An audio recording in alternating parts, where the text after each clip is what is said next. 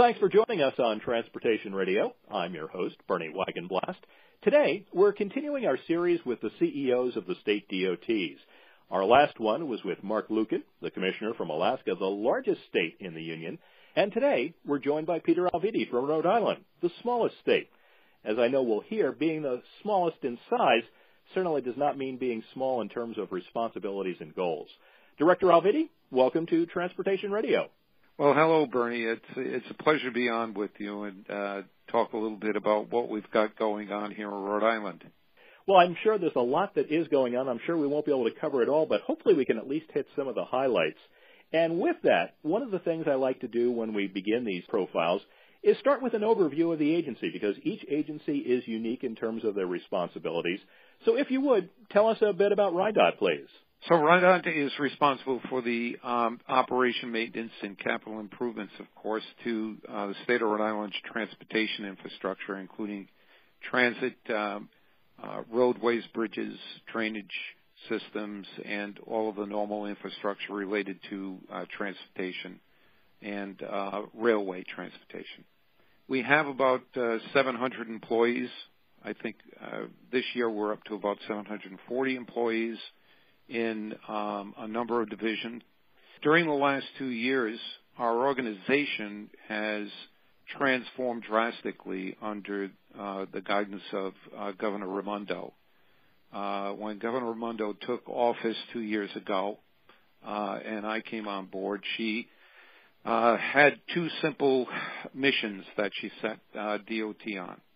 And the first is to rebuild the state of Rhode Island's uh, transportation infrastructure, where we're currently 50th out of 50 in terms of structural deficiency on our bridges, and our roads are not too far behind on that. Uh, she asked us to uh, develop a plan and a and implement a plan that would correct that situation, and um, in the process also DOT itself, our, our, Rhode Island DOT, was an organization that was uh, steeped in tradition and bureaucracy that she asked for us to modernize and create an organization with the delivery capabilities of providing that new infrastructure and provide the proper maintenance for it in the future.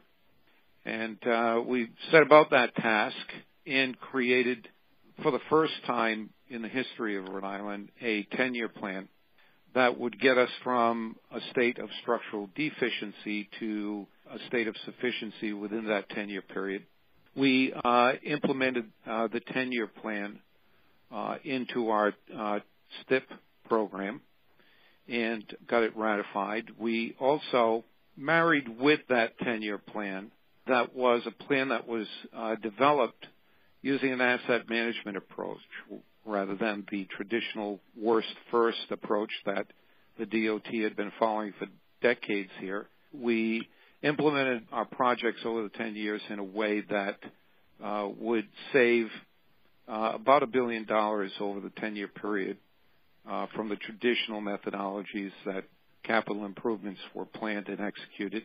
We uh, implemented, uh, along with that, a plan to provide the revenue stream necessary to support this new plan. It's a $4.7 billion plan and found that the traditional revenue streams that the DOT had were not sufficient to be able to fulfill the sufficiency, the you know, 10-year plan mission that we had created.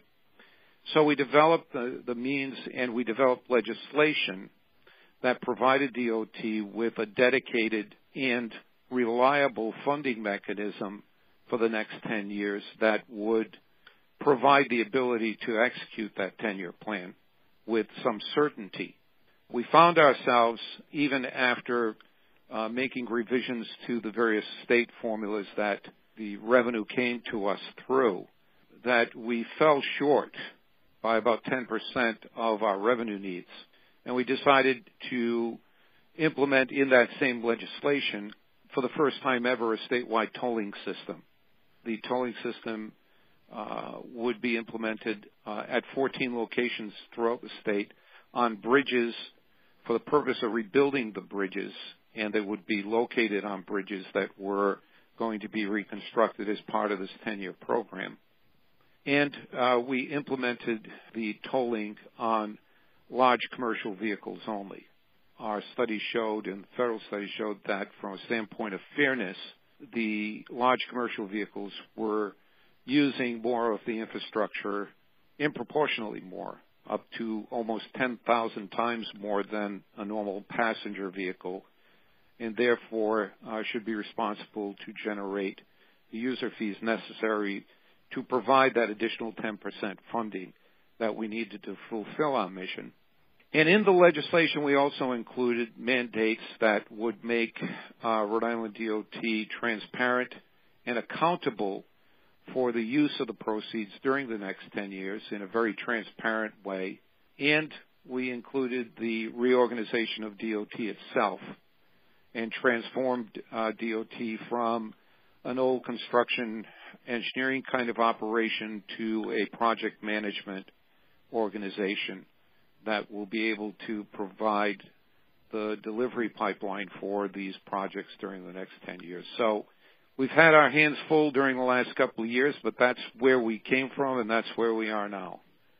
Well, talking about that uh, tolling system that uh, is being discussed for commercial vehicles, large commercial vehicles, as one might imagine, there would be a bit of pushback from the trucking industry for something like that. Where do things stand right now as far as that being implemented?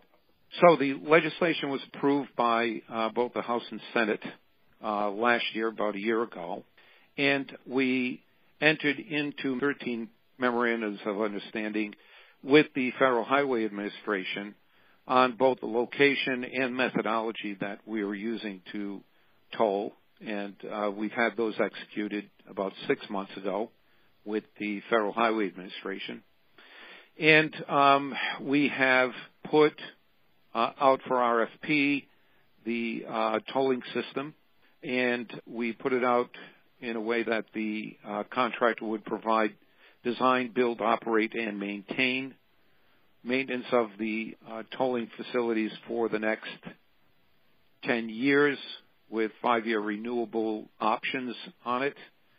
And uh we received proposals from six companies and we're in the process of evaluating those. We expect that evaluation to be completed in early May when we execute the agreements. And under the provisions of the RFP and under the provisions of the contract we'll be signing, uh, the contractor will be responsible to get the first tolling gantry. It, will be an automated system, AET uh, type of tolling system that the first gantry will be up, running, and collecting its first toll by the end of this year. That's where we are now. We, we certainly did get pushback from the trucking industry. It's no surprise. But during the very early development stage of our thinking here, when we first started talking about tolls, the legislation uh, which the governor has named Roadworks here in Rhode Island during the uh, creation of the roadworks legislation, which included the tolling legislation, we engaged um, one of the country's best law firms with regard to uh, their expertise in, in tolling and commercial transportation law, uh, Hawkins, Delafield, and Wood out of New York, to basically take part with us on a daily basis in not only the legal review but also the legal advisory capacity in terms of the creation of the tolling system, the manner in which the tolling system will be charged, the charges themselves, and the aspects revolving around the truck-only rationale, which come mainly from literature and studies that were provided during the last up to 30 years in several university and governmental reports that show that there is an disproportionate amount of usage of bridges and roads by large commercial vehicles. So we expect to have the first tolling gantry up and, and collecting tolls by December of this year. Now, part of that mandate that you talked about also involved transparency for Rhode Island DOT. Tell me a bit about what you're doing to increase transparency as far as it goes. Well, we, we had written, we kind of uh, put our own handcuffs on ourselves here at DOT. And knowing that to ask for a considerable amount of increase in uh, state spending in our infrastructure. It was incumbent upon us to be able to provide the taxpayers of the state with a transparent kind of view of how we were spending this money and how we were maintaining our facilities. So we included in the legislation a requirement to provide them with a quarterly report. And as part of our project management, that project by project in the quarterly report that's published not only on our website but published uh, and delivered to the legislature, it contains a report on every project that we're going to do, every project that we plan on doing, the schedule, the budget, and whether or not they're on time and on budget. That quarterly report has been delivered, I guess, four times now since it's it's a little over a year that that the legislature was in. And in addition to that, we went a couple of steps beyond that. To make our projects a little bit more transparent, we put that same quarterly report kind of dashboard right out in the field adjacent to the projects that are in the form of project signs that are color coded uh, with regard to budget and schedule, whether it's on time or on budget, uh, and the expectations, total contract amount, what the contract is for, so that the taxpayers of the state can see where their money is being spent, how it's being spent, and whether or not we're doing it efficiently. One of the interesting aspects, perhaps not a formal part of that transparency process, but something certainly that's very visible, is you have a weekly appearance on a Providence radio station. Tell me a bit about that, please. For many years, you know, the the image um, and reputation of Rhode Island DOT wasn't probably where it should be. Uh, there are many uh, hardworking and smart and energetic men and women that work here, but because of some of the uh, non-performance and because of the general condition of the infrastructure here in Rhode Island, of course, there was a public image problem. And uh, in part to address that, in addition to the more transparent kind of reporting and performance functions that we put in place, we decided to, you know, have me go on and speak directly uh, with our, the constituents here in Rhode Island so that they can face to face or voice to voice at least on the radio tell us what their concerns are, what their criticisms are, and, and if they have any, what their you know recommendations and compliments might be. And it's worked out very well. I think we've we've established a good rapport with the general public, and we've provided feedback to them on a timely basis on any of the questions and or comments that they have uh, whether or not uh, they agree with us all the time is another matter, but uh, at least it's an effort on our part to be more transparent and open with the people who pay the bills here. You mentioned about all the traffic that passes through Rhode Island. Of course, you're part of the Northeast Corridor. I-95 bisects the state. How yeah. do you use ITS to both manage the traffic that's passing through Rhode Island as well as people who are driving within the state and also to use that to inform people as to what's going on. We implemented some years ago here at DOT the uh, variable message boards that run along the main highways. And uh, we use those to alert drivers and uh, commercial operators to any hazards and or slowdowns or uh, accidents that are along the path of their travel here in the state. Uh, and we've used that very effectively. Beyond that, We've also uh, implemented some safety systems in the form of wrong way driving. We found that we had a good number of accidents happening on entrance and exits ramps uh, where people would enter the highway in the wrong direction, usually because they were driving impaired in some way. And during the last couple of years, we installed 24 detectors which are automated systems that sense by radar a car traveling in the wrong direction on an exit ramp and light up alerts and signals and audible alarms to prevent the car from going forward.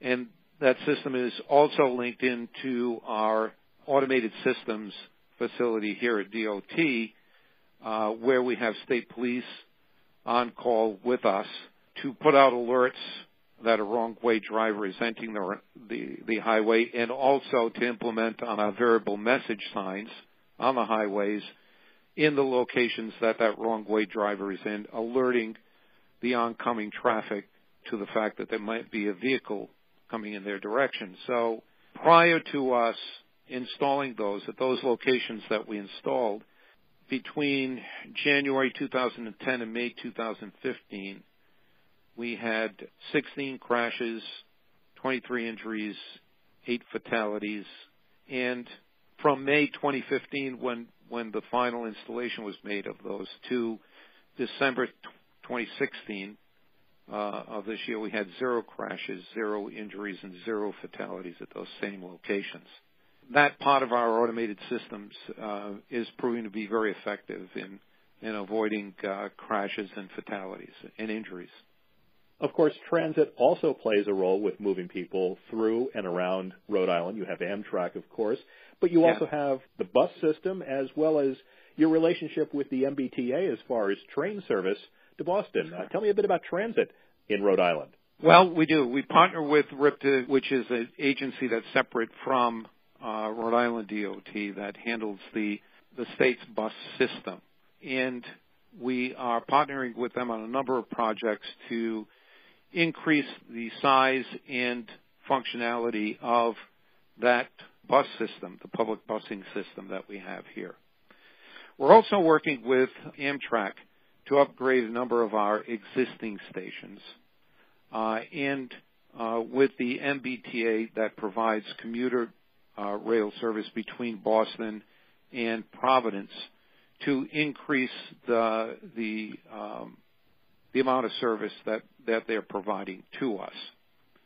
In addition, we've got a brand new station that we're building in Pawtucket and Central Falls, the cities of Pawtucket and Central Falls in, in the state. Uh, and we just put that out to bid. We're in the process of awarding a design build contract that'll begin construction this summer. We're also in the process of evaluating proposals from under a, a P3 that we have put out for requests for qualifications, where we would uh, partner with a private partner to build a new transit hub next to the Providence train station for our buses. Uh, right now, our bus hub is about a half mile away from our train station. Has been that way for about 20 or 30 years. 20 years ago, when they moved the uh, train station to a new location, but never moved the bus hub that was adjacent to it to a new location. Well, we decided to do a P3 that not only would involve the building of a new bus hub adjacent to the train station, but also an overbuild that would include private development and economic development as a transit oriented development kind of project. And we're in the process of getting that up and running. We expect that's about a hundred million dollar project that we're hoping to get a selection made and under construction in the next nine months. In the midst of all of this, here in Rhode Island, we have one of the most beautiful bays that a state might want, Narragansett Bay. It has been the site of America's Cup races in the in the past uh, century, and it also is a source of one of the most beautiful coastlines and coastal villages in the country here in New England. We didn't have a ferry system. So last summer, within a six week period from decision to implementation, we uh, implemented a new ferry system that connects the city of Providence with the uh, city of Newport and provides ferry service during the summer months from Providence to Newport. And we connected that with a uh, transit connection to the train station so that on a regional basis people could take trains into Providence or people visiting Providence could also visit Newport and in the process see the beautiful Narragansett Bay that we have here. That was so successful, in fact, the majority of trips back and forth last summer were 100% sold out. And that encouraged us to this year expand on that. So we're expanding the time frame uh, or the season, and we're expanding the number of trips on that, and we're looking forward to expanding that service into a more robust service over the next few years that would uh, provide smaller ferries connecting to the main ferry that would get people to some of the beautiful coastal villages and towns along Narragansett Bay, uh, whether they be visitors to Rhode Island or people who live here on Rhode Island. Uh, we're also introducing into that a uh, Amtrak service from Manhattan to Newport. With a single ticket, uh, a person can get on an Amtrak train, take it into Providence, and, and seamlessly be on the Newport ferry to Newport on a single ticket. And uh, we're just starting that service up this summer too to encourage additional tourism into the beautiful state that we have here. Well, one last thing I'd like to talk about is a bit about you. Uh, you've been the director for Rhode Island DOT for the a little more than two years now. But before that, what did you do? How did you first get involved with the transportation world? So, uh, you know, I started out as a civil engineer many, many, many years ago. Too long uh, for me to like, but uh, I started out as a civil engineer many years ago and worked in various architectural engineering in related transportation design for a number of years. Uh, worked with Raytheon Company for several years when I was a young engineer in their commercial operations division. From there, I had my own civil engineering company for a number of years. In the 90s, I was recruited by uh, Mayor Traficante of Cranston, Rhode Island, to uh, be the public works director for the city of Cranston here in Rhode Island. And we did some exciting uh, things around P3s and wastewater and transportation initiatives in the city of Cranston.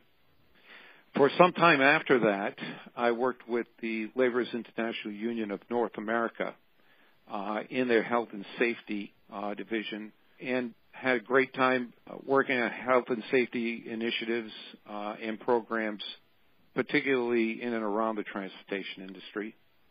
And uh, until a couple of years ago, uh, when I met with the governor and uh, she asked me to step in here as the uh, director of transportation for DOT here in Rhode Island. Quite an extraordinary experience. Uh, the last two years have been very hectic, but uh, very productive. Uh, the governor has shown great leadership and provided great support to us in getting our infrastructure needs taken care of and reforming the organization into an organization that will be able to deliver this 10-year plan. We find ourselves, while we uh, certainly have provided the means and the plan for which to correct uh, a state of deficiency in our transportation system here in Rhode Island, we're very much looking forward to the new national program that is being discussed to kind of be the second phase of the State of Good Repair program and provide us with the income and revenue that we could use for expanding our transportation systems here. So we find ourselves in a very good position, particularly with all of the changes and the planning that we have put in during the last couple of years, put in place here, and uh, position ourselves rather well to take advantage of this next wave of funding that will come from the federal government. Well, Director Alviti, you certainly have uh, lived up to what I promised at the beginning that Rhode Island, despite its small size, there is a lot of responsibility and goals that uh, you are taking on there at RIDOT. We thank you so much for being our guest today on Transportation Radio. Again, our guest has been Peter Alviti. He is the director of Rhode Island DOT. And Peter, thank you so much again for being my guest. Well, thank you very much, Bernie. It's a pleasure speaking with you. And uh, next time you're in the area, stop in uh, to Rhode Island and uh, pay us a visit.